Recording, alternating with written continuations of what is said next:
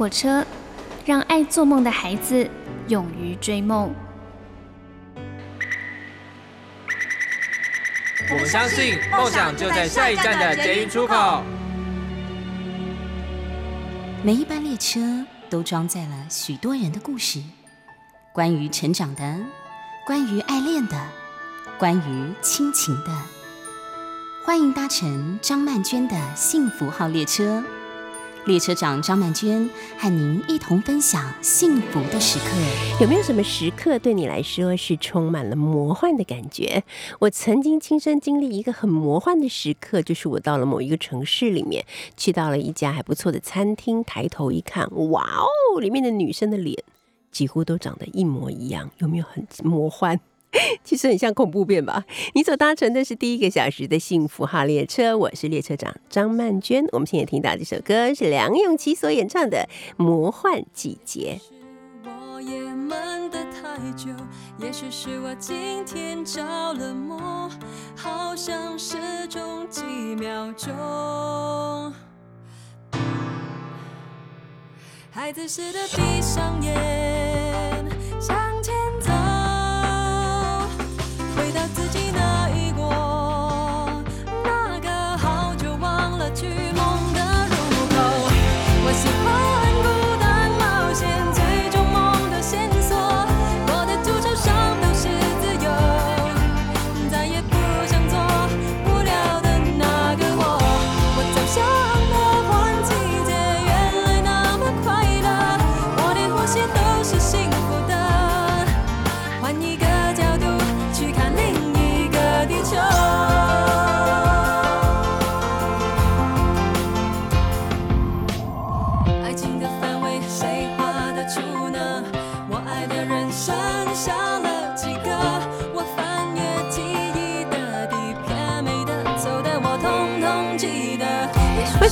就先跟大家讲了一个有一点恐怖的魔幻时刻呢？因为这件事对我的印象真的是太深刻了。那我最近呢，有在网络上面看到，就是呃大陆那里啊，就出现了一群那种。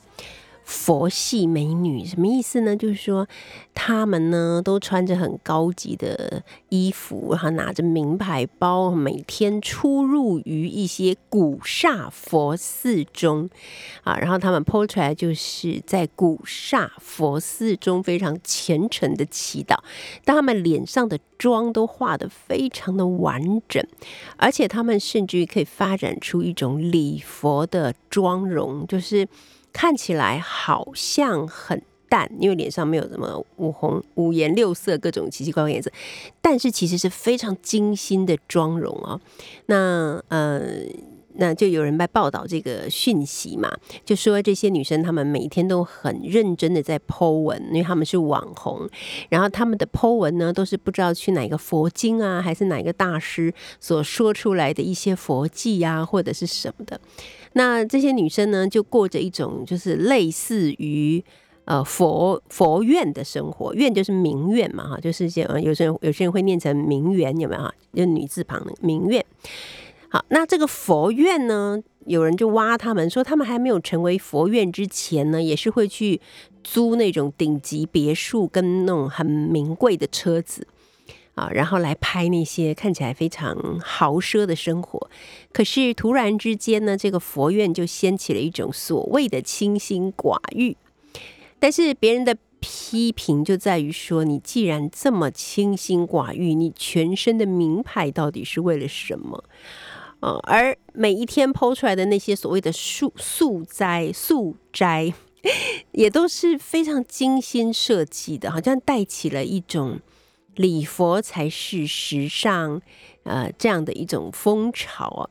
但是我的注意的点跟其他人不太一样，就是我看到那些女生好几个，她们为什么看起来脸都那么像？这就使我想起了那一次在呃中国大陆的某一个非常繁华的城市里面。我呃进到一家餐厅以后，就看到了一个长得很像 Angelababy 的女人。我想说，Oh my god！我竟然跟 Angelababy 在同一个餐厅里面用餐呢。然后不久之后，又走进来另外一个 Angelababy，他们看起来真的很像，就是一群 Angelababy 就进来用餐。然后现在就是常常我在网上看到一些网红的照片，我也觉得有点。有点呃，不知道该如何形容内心的感受，就是说很微妙的。我并不反对医美，虽然我自己不做医美，但是我不反对哈。我先把我的立场讲清楚。但是我很疑惑，就是说所谓的医美，不是应该把在你本来的已经有的样子上面把它修饰的更美吗？修饰完了之后，不是应该变成一个更美的你，而不是一个 Angelababy 吗？那为什么这些女生她们修饰完了以后，她们都变脸了，变成另外一个人？而且现在我觉得不知道是因为呃技巧比较拙劣还是怎么样，我很怕看他们的侧面照。当然就是正面照都已经很惊悚，就是你会有点疑惑说，诶，这是人还是娃娃？但是你如果看侧面照的话，我觉得那个整个脸部的曲线啊，那个线条其实是非常不自然的。而且是让我看了以后会觉得有一点有一点惊悚感的，但是可能就是这已经变成了一种美吗？那我曾经跟几个比较年轻的女孩子讨论过这件事情，是台湾的女生，就是说这种脸，她们就纷纷表示这种脸她们很受不了，觉得看着就很难看。我说那可是为什么还是有这么多女生趋之若鹜呢？然后那个女生就跟我说，她有问过她的哥哥跟她的男朋友，然后那两个男生都说很美啊。哦，我们终于找到理由了，就一定是会有人觉得很漂亮，所以才会有这么多人走上这样的一条道路吧。好，那这个是让我觉得很很惊悚的部分，就是如果有一天呢，我们走在这个路上看到的。人都长得一模一样，那不是在那种科幻片里面会出现的惊悚的场面吗？那不是会让人觉得很不安吗？可是现在在某些地方，其实已经开始慢慢有出现这样的状况了。所以，如果啊，每个人都还能够坚持的想要做一个更好的自己，而不是变成另外一个人。其实已经变成一种很难得的坚持了啊！那随着时间的流逝，当然大家的容颜都是会改变的，而且必定会不像年轻的时候有那么多的胶原蛋白、充满弹性的脸庞、非常漂亮的双眼等等，我们都是会改变的。但是，到底想要变成一个什么样的自己呢？我觉得这其实是在这个时代还蛮值得好好去思考的一个问题。那今天呢，我们要来听到的第二首歌，这是由李宗盛所演唱的。开场白，同时呢，我们要来访问到可能，哎，有一段时间没有在台湾看见他的演出的，那就是大家都很喜欢也很熟悉的主持人。那他同时也是演员、歌手。那也要恭喜他以网络节目《我们回家吧》入围了今年的金钟奖益智及实境节目主持人。今天他是以作家的身份来到我们节目的，带着他有大田出版社所出版的新书《一奇一会的生命礼物》，那些让我又哭又震撼的跨国境旅程。我们来欢迎的是曾宝仪。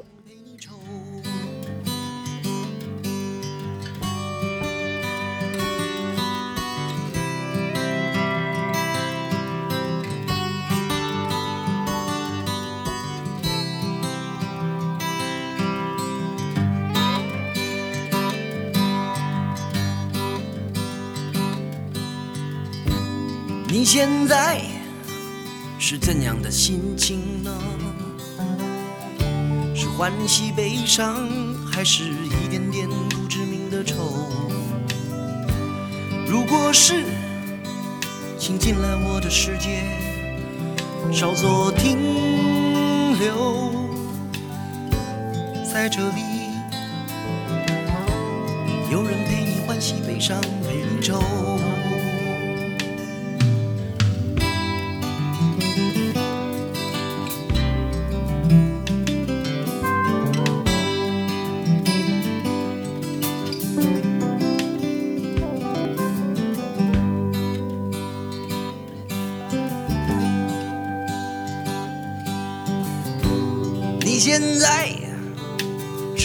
的心情呢？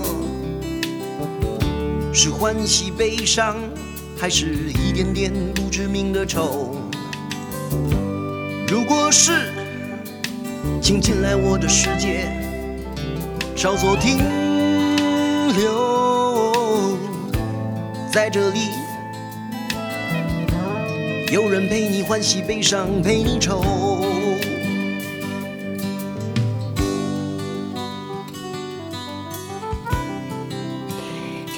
最近读到的书里面，可能让我觉得有最多可以去思考，而且不断问自己问题的，应该就是曾宝仪的这一本新书了。Hello，宝仪你好，老师好，我竟然说最，这我我刚整个人那个鸡皮疙瘩都起来了，哦，感感觉好像我逼着大家去思考那种感觉可是我觉得这种思考是非常必要的啦。啊，谢谢哦老师。对，然后呃，我们哎，因为明天就是金钟奖的颁奖典礼了，你会不会紧张？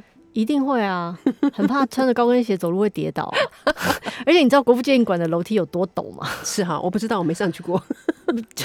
你坐在观众席也会觉得好可怕，是哈，嗯，比小巨蛋还可怕。好，那我们就祝福阿宝明天顺顺利利的上台领奖，谢谢谢老师美美的上台，稳稳的、美美的上台去领奖，好吧？好，来，呃，今天呢我们会见面，其实是因为你的这一本书，好，这本书叫做《一期一会的生命礼物》，我确实觉得这里面会带给大家一些生命的启发或者是礼物。但是我要先问你一个比较微妙的问题，这个微妙的问题就是啊，在你的曾宝仪的这个作者的介绍里面，你是这么介绍自己的，就是具有主持、歌手、演员等多重身份的全方位演艺工作者。为什么你没有写上作家呢？其实你已经出了不止一本书了，不是吗？我老师真的讲到了一个我心里面的 一个很幽微的角落，我我我不太敢自称自己是作家、哎。原因是原因是可能我对作家这两个字的定义有蛮高的高，标，嗯，嗯，我觉得我我因为我分享的其实都是我的人生经历啊，然后蛮又口语啊，没有什么文学价值，就是我就觉得写上作家对我来说有一种很害羞的感觉。了解，你是。第一个这样问我我的人，是是是，我很 敏因为你，是作家，我很敏锐的发现了这个问题。嗯，对，因为其实你虽然也许像你自己所说的哈，你都是用一种比较直白的方式在讲你所经历到的是和你心里的感觉，但是我个人认为呢，一个写作者对一个写作者来说，并不一定要非常呃特别的或者非常华丽的呃技巧，如果他能够很认真、很真挚的把他所感受到的对于这个世界的看法或理解呈现出来。我觉得那就是一个很棒的创作，所以好吧，就算你这一本书不愿意称自己为作家好了，但是我也要说，我有预感你将会朝着作家的道路不断的 前进脚 脚都软了。但老师这样说之后，我会比较有信心，就是因为我觉得有时候其实是我把作家这两个字想的，可能我想的又太狭隘了。它可以是非常开阔的，是，对，它可以，它有很多不同的可能性。其实用文字分享，可能就是作家的某一种表现。对，没嗯错，没错。好，现在我们就赶快言归正传，来聊一聊你这一次出的这本书呢，其实有点像是你之前所经历过的一段节目的呃主持所经历到的一些呃心灵的蜕变，或者是冲击，还有醒思，你把它集结成为一本书的。那里面呢，主要是谈到了你的四段。做纪录片的主持的时候的经历啊，那先来跟我们说一下你那这一段的，就是做一个纪录片主持的这个经验是怎么发生的，是怎么有这样的一个因缘来做这个事情？呃，其实我跟我们的团队，因为我是跟腾讯新闻合作的，我们合作了好几年。之前做的可能都是一些跟新闻有关的节目，比方说，我曾经做过一个新闻的直播，叫做“听我说”。其实它就是把每一年在风头浪口上的新闻人物，然后请来现场，让他们做类似像那个 TED Talk 的演讲，然后我负责做采访跟串场。那那个对我来说是一个非常好的训练。其实我也不知道为什么他们哪根筋不对，会觉得我这个以前是做娱乐综艺的主持人可以来做跟新闻有关的节目。可是因为那些节目里面，我可以在很短的时间采访，比方说他们可能是社会新闻的新闻人物，嗯，因为那社会新闻可能是真的有人过世的，然后很有争议的，就是可能在网上被骂的有够惨的，突然爆红的网红，或者很有争议的，比方说我曾经采访过呃马航失事的家属，或者是第一个被 AlphaGo 打败的国际级棋手。嗯，对，它其实是不同的主题的。那我觉得可能是我在这些主题当中有不同的悠游的可能性。还有，我曾经连续三年帮他们做一个大型的直播节目，叫做《回家回家的礼物》。嗯，其实那个是因为中中国有一个非常大型的人类迁徙，就是春运嘛。我就是在那五天里面，我第一年我记得我在第第一年就是在火车上采访不同的回家的人，哇哦，你不知道你会遇到谁。对，可是你就是不断的跟陌生人聊天，然后听他们的故事，然后要有有的故事非常的愉快，因为可能就是有爸爸妈妈就是拿着一笼鸡蛋，然后说我要去看我的儿子媳妇，我媳妇快生了，或者是有那种小孩生病了，爸爸还拿不到薪水，不知道这个年要怎么办的，就是各式各样的人都有。我觉得就是在这些机缘巧合之下，我跟这个团队有了一定的默契，他们才觉得真的非常莫名其妙的，然后真的就把这个任务敢托付给我。而我那时候真的就是一身是勇的，就觉得说好，因为我觉得这是一辈子难得的经验，我觉得再也不可能遇到了，我一定要去做这样子。可是我听完你刚才所讲的之前前情提要之后，我就觉得这个事情是非你莫属了，因为你已经经历过很多的震撼时刻，然后你自己内在，哎、我觉得也那个底气也出来了。可是那个震撼跟这一次的震撼是完全不一样样的，因为包括比方说像这一次四个不同的主题，有安乐死、嗯，人类永生、AI 性爱机器人跟美墨边境的问题，他们都他们的争议其实又更大了。而且它是一个全英文的访问，因为是腾讯新闻跟一个英国的纪录片团队叫 Grand Media 合作的，然后我们访问的全部都是外国人，虽然他们有给我配一个翻译，嗯，可是我总觉得，如果我想要得到最直白的反馈，其实我应该要用英文跟他们沟通，对。所以我就是硬着头皮，全部都是我自己来。可是我也觉得你很厉害，你仿佛有一种预感一样的，就是你在接这个节目之前，你其实已经有找了英文老师。他不是预感，老师真的很奇怪。那那为什么你会那时候想要这样做呢？我我找英文老师，好，我在我在接这个工作之前一年，我之所以找英文老师一对一的上课，一方面是因为在那之前我又我曾经做另外一个节目叫《越野千里》，也是跟一个美国英国的团队合作。嗯然后我们的 par 我的 partner 就是 Bill Grills，就是曾经在 Discovery 频道喝尿吃虫的那位先生，野荒野求生，荒野求生，对对对。那跟他们合作，虽然我们没有很多英文上的。的的交流，可是我很清楚的知道，我觉得我的英文如果要跟外国人一起工作是不足够的。然后再来就是那一年，我记得二零一六年是川普第一次当美国总统，嗯然后那一年我我看了一本《Time》的杂志，在那个杂志里面，因为我喜欢那个主题是，他用脱口秀主持人的角度去看，呃，这些娱乐节目是如何影响美国选举的。是那我喜欢脱口秀，我也对就是娱乐的生态很有兴趣。但是那篇文章我看完了之后，我发现我每个字我都查了，可是我不知道他在讲什么。嗯然后那次我才觉得说啊，我要找个老师学英文。而如果不是因为在一年前我就找了老师学英文，这个工作来找我，我其实可很有可能会不敢接，，对，因为会来不及，真的会来不及。是所以很多时候，一切你这样回想起来，人生真的很奇妙，它很像是一步一步的铺垫了，嗯像一块一块砖头这样铺好了。对其实你就是脚踏实地的走上每一步来到你面前的缘分，义无反顾往前走，然后你前面就会开展一个更大的风景的那种感觉。所以光光是你这段经历，我觉得就已经非常励志，你知道吗？可是是真的，我知道是真的啊、哦可是我就觉得这真的是很正能量。好，我们先从安乐死开始说起吧。如果我没有记错的话，你在做安乐死这段这的这个专题的这段时间，恐怕是你哭的最多、哭的最惨的一段经历，对不对？对，因为呃，可能虽然拍摄的时间是在二零一八年，嗯但我爷爷在二零一一年的时候过世了。那我爷爷是我，我常说，我爷爷是我生命当中第一个教会我无条件爱的人。我们生命当中一定有某一个人的离开，对我们来说是一个像闹钟一样的响铃。那个响铃会提醒我们，你的生命跟你想象的有点不太一样，你不能再蒙着头过了。而因为他的离开，我花了非常多的时间去寻找他去哪里了，我们还会不会再见面？嗯那你既然问他去哪里了，自然就会问我们是从哪里来的，嗯，我是谁，我为什么在这里？对，所以我花了很多年很多年的时间在这条路上不断的探寻。而最妙最妙的就是我在拍安乐死的过程当中，它很像是一个检阅的成绩单，然后不断的的让我回过头来检视那几年来我的我的学习到底有没有，我是不是真的学到了？嗯那个还他还是他对我来说只是书上的文字，嗯一种大道理，然后，我好像明白了，那就是放下，或者是嗯那就是无常啊。可是当无常真的来到的时候，你有什么能力去面对？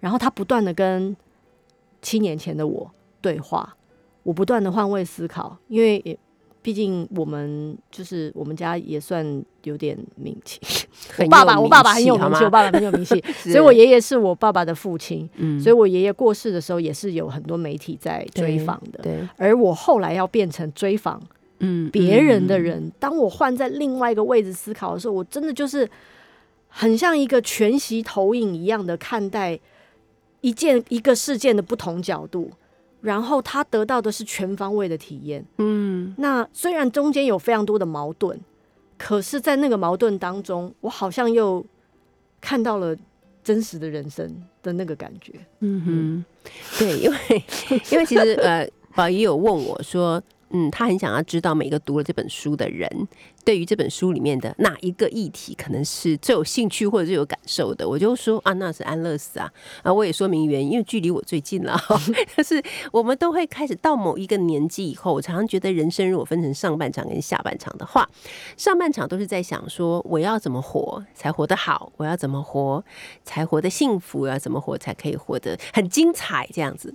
但是你知道吗？就是一旦你迈入了下半场之后，你会想的事情绝对不一样。像我现在我就在想说，那人都是要离开这个世界，我要怎么离开这个世界？然后我希望当我离开这个世界的时候，我的状态是什么样子？然后我希望我的离开可以带给身边的人怎么样的感受等等之类的。所以呢，看到安乐死，安乐死这一年来在台湾还是一个能谈，但是好像没有什么焦点，没有什么交集的事情。那我觉得宝仪把安乐死放在第一篇，因为因为安乐死的确也是我第第一个答应的主题，对，没错，也是我第一个出发的主题。待会儿再聊。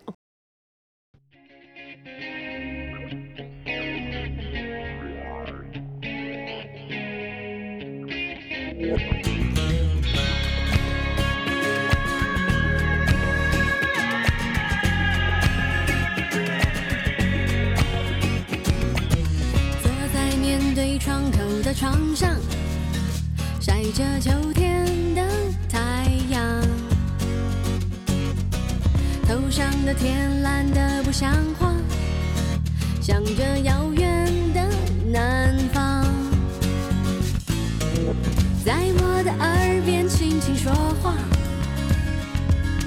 口袋里藏着上一个夏天的尾巴，子里的笑容还是一样不讲话，不害怕。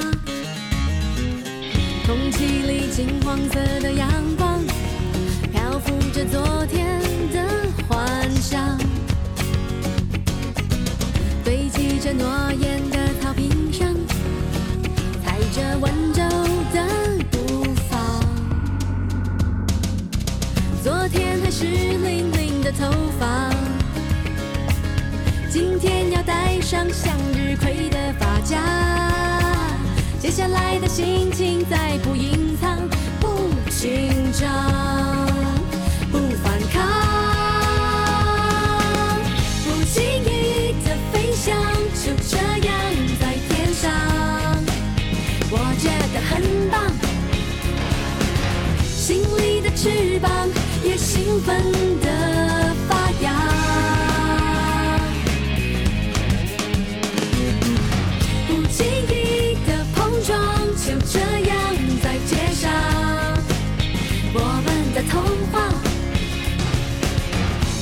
所搭乘的是第一个小时的幸福号列车，我是列车长张曼娟。今天呢，来到我们幸福号列车的是大家都很熟悉的主持人、歌手以及演员，像我们刚才听到这一首歌《我们的童话》，就是他所演唱的曾宝仪。曾宝仪呢，这次啊、他来到我们幸福号列车，他的身份又有了另外一个新的，就是我说他已经。在朝向他自己很谦虚，但我说你朝向作家的路上走。由大田出版社所出版的这本《一起一会的生命礼物》，那些让我又哭又震撼的跨国境旅程啊。那刚才呢，跟宝仪在聊就是关于安乐死的这个话题。那我觉得在整趟旅途之中，最特别的就是你竟然呃面对面的访问到了一位世界知名的学者，他已经活了超过一百岁，一百零四岁，一百零四岁了，然后。很多人可能都会觉得说，你都已经活到一百零四岁了，你为什么还要选择安乐死？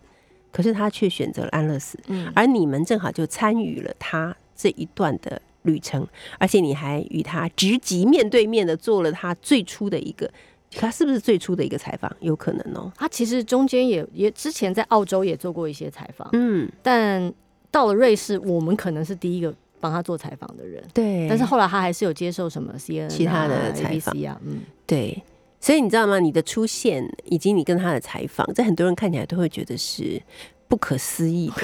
我自己都觉 得不可思议。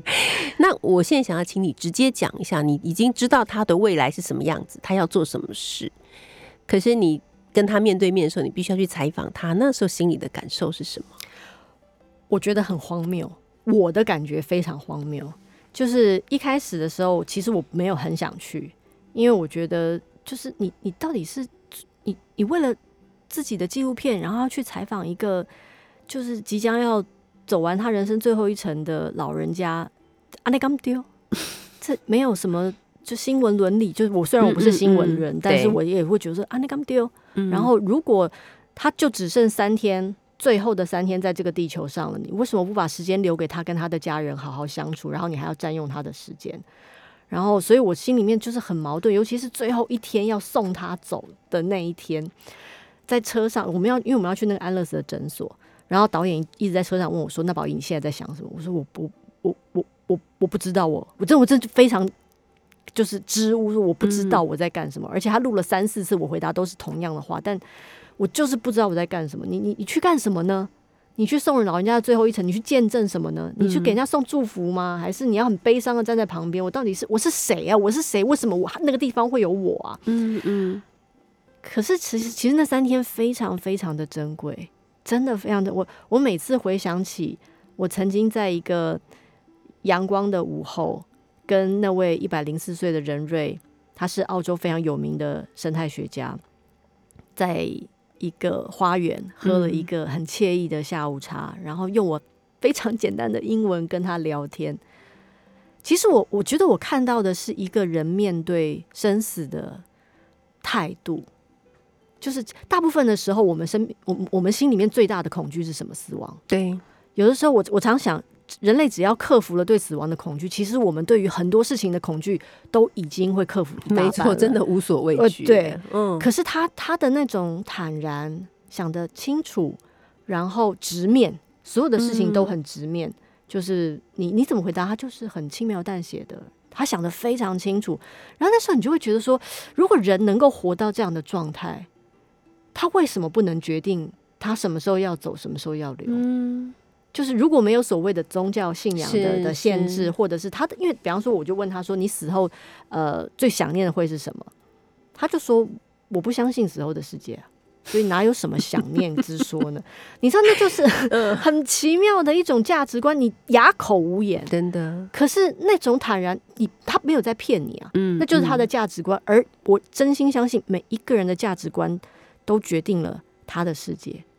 你你你相信什么，你就活在什么里面。对，而我看着他，我觉得他活在一种非常笃定、坦然，然后他没有想要依照着所谓世俗的规矩，嗯因为大家就会觉得说你没有理由嘛，你又没有慢性疾病，对然后你儿女成群，子孙也成群，你功成名就。为什么不要你的人生呢？不要你的生对，就为什嗯么？就是你还其实还可以在学校教书、哎，对啊，他真的好厉害、哦，他真的超厉害的。然后嗯他就说：“那你管我？没有，他没有说你管我了，但是就说就就为什么不啊？嗯，就当你问他为什么的时候，他他反问你为什么不的时候，你还真回答答不。出来，对，可是问题是，那就是他他的人生啊，嗯，你怎么能？所以我常说，这过程当中我觉得很妙。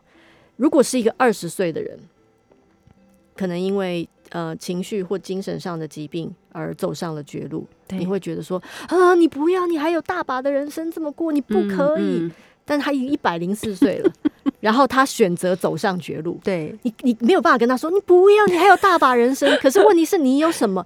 到底什么是真的标准？嗯哼，什么标准是放诸四海皆准的？什么是真理啊？然后你相信的真理，对别人来说真的是真理吗？嗯我觉得那是我在一路上不断的思考，而我之所以写下这个经历，也是希望带给大家更宽阔的某种思考的可能性。就是我们我们有时候是不是把某一些价值观抓得太紧了，以至于我们的人生就没有那么自由了。对，而我们在不自由的同时，其实我们也没有办法让身边的人自由。是没错。好，所以呢，在那个你刚刚讲到的一个有着阳光的花园里面，你们喝了茶，然后你拥抱了这位这位一百零四岁的 David Goodall，对，然后你问导演说，也就是这个照片后来就被登在很多很多的媒体上面，你就问导演说，为什么大家都爱这张照片？导演回答你说，可能在某方面来说，你代替这个世界拥抱了大卫吧。哦，这段话我也是觉得非常的感动。对，所以我我我现在回想起来，当我写下这些片段的时候，我在那些我我都非常感恩，我能够一路上有这么棒的伙伴跟我一起同行。嗯因为很多时候，当我在做纪录片的时候，我有时候会陷入一些死胡同或者是困境，就是我我英文是不是讲的不够好，或者是我是不是讲我是不是讨论的不够有深度，那我是不是辜负了这么好的机会？可是有一些很棒的伙伴总是会在身边，像天使一样的提醒我，其实你就做你自己就可以了。你对这个世界最好奇的是什么？你的观众就会跟着你的眼睛看到那些东西。那些提醒对我来说，不只是在做纪录片这件事情上，我得到很大的收获。我觉得在整个人生上也是的，对，就他可以用一个更大、更宽广的视野看待我们当下正在做的事情。是在这篇文章的开始呢，你说出发前导演曾经问我你赞成还是反对安乐死呢？你当时回答说我不知道。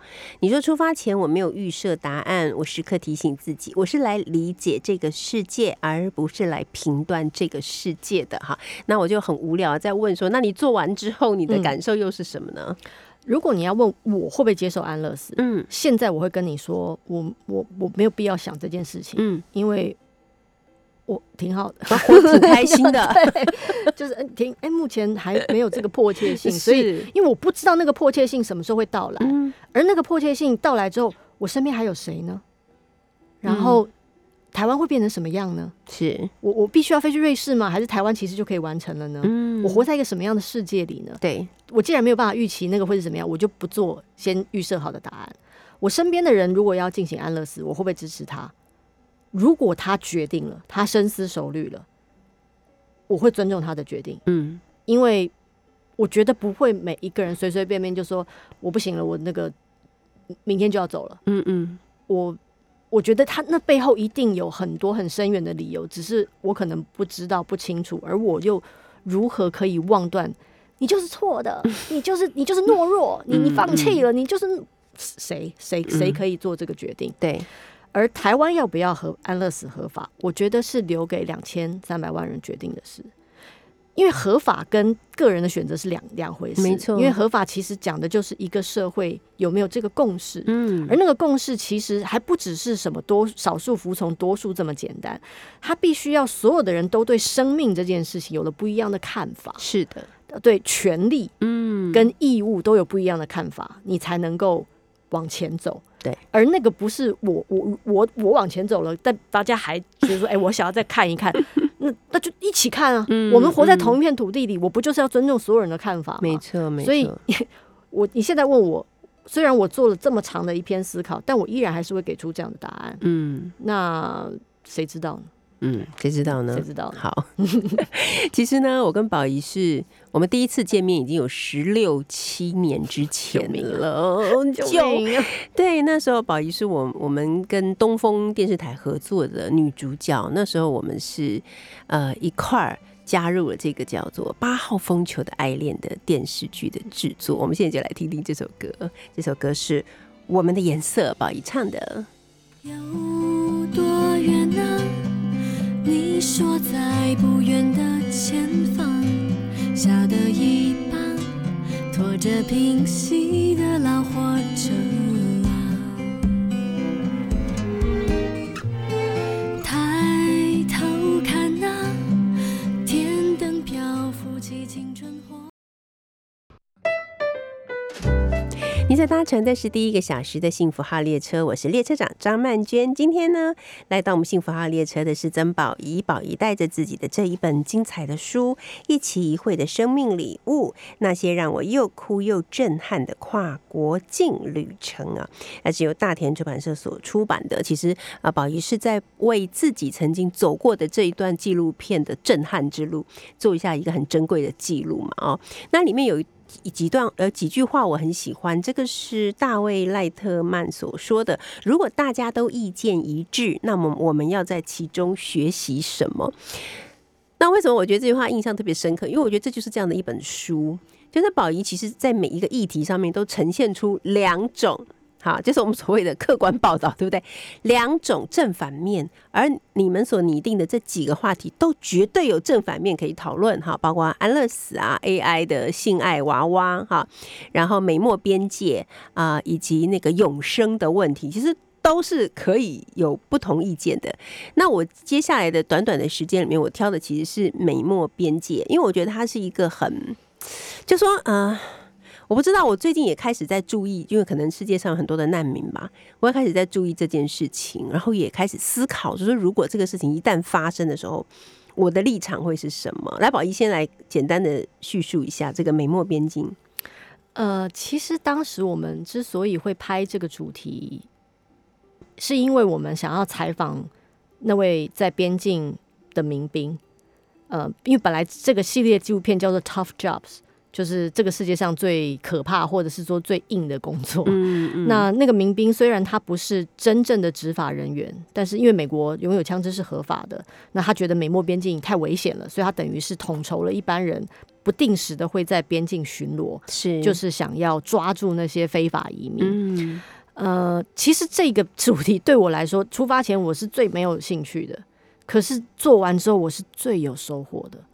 因为最没有兴趣，一方面就是因为我们活在台湾嘛，什什么叫边境啊？对不就是海吗，很遥远，的，谁会跨过边境走过来？你就是来得坐飞机、坐船，你才能到台湾呢、对，可是后来我发现，其实我在探讨的不是很单纯的移民的问题，它有更多很深层的思考，就是到底是谁在人跟土地画下的那道根本看不见的界限？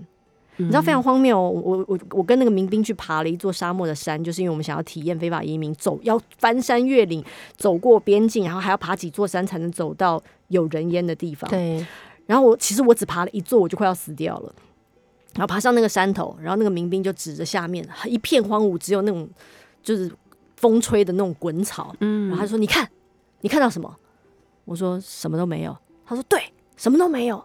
所以你看这里有多危险，那些人只要走了就可以过来了。”可是我心里面想的是，那里什么都没有，到底是谁在那里画下了一条线，嗯然后区分了你们跟我们？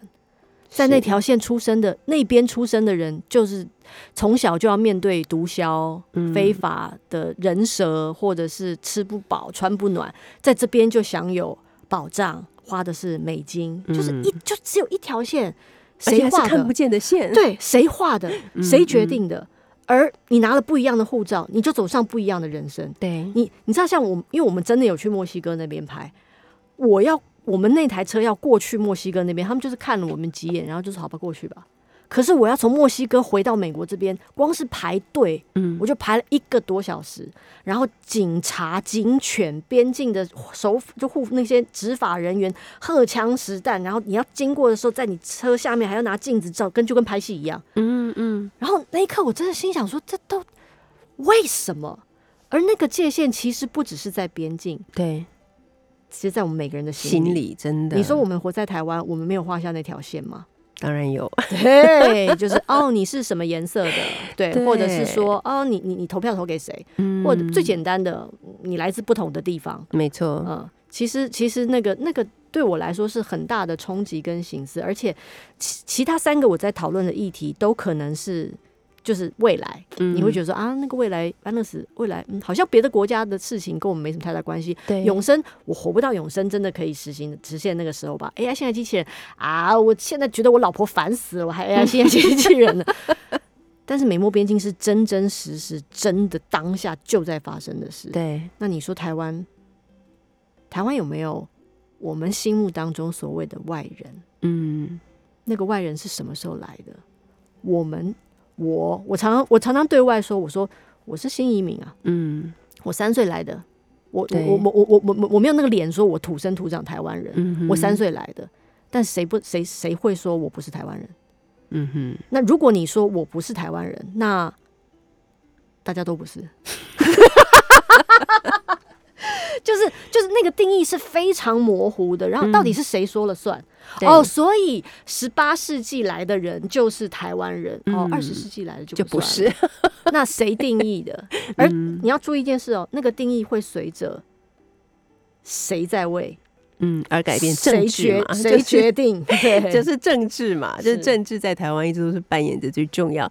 好，我们来讲另外一群人在美墨边界，他们是一群送水的人，嗯，对不对？对对。那其实我比较常听到的，反而比较没有常听到的是送水的人这一些人。嗯嗯，对，宝仪介绍一下这些人。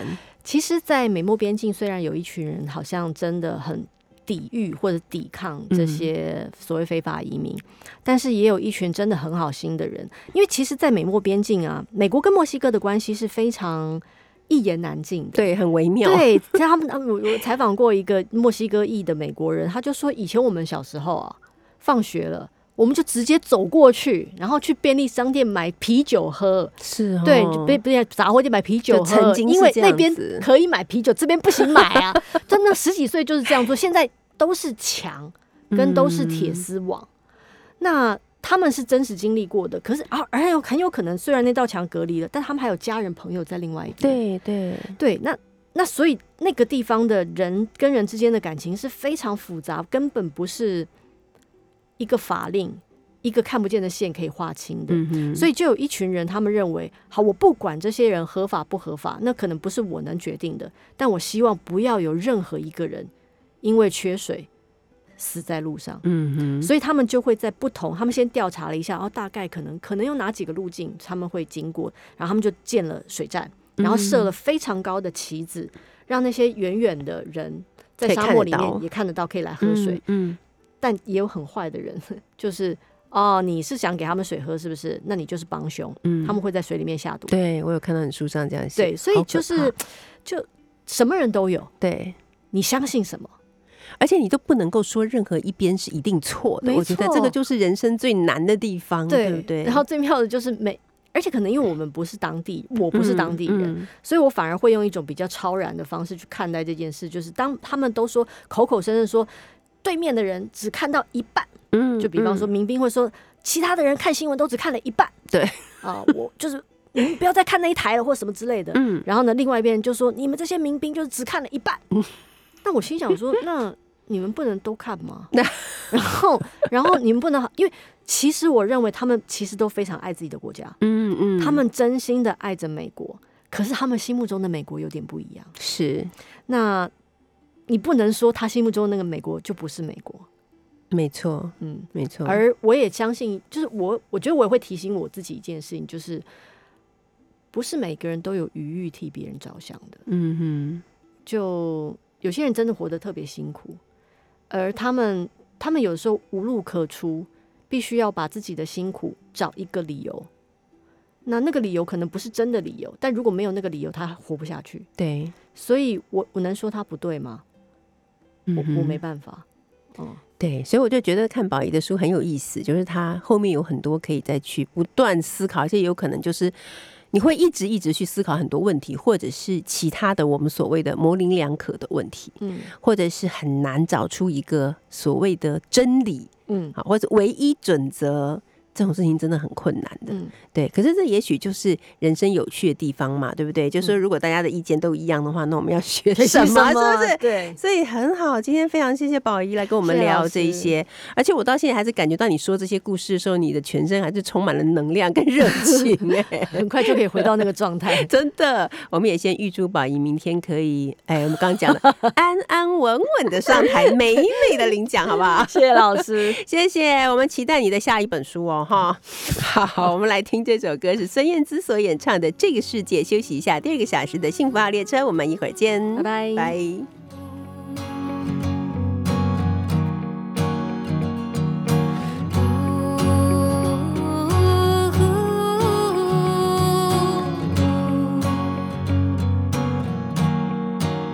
在这个世界，有一点希望，有一点失望，我时常这么想。在这个世界，有一点欢乐，有一点悲伤，谁也无法逃开。我们的世界并不像你说的真有那么坏，你又何必感慨用你的关怀和所有的爱为这个世界添一些美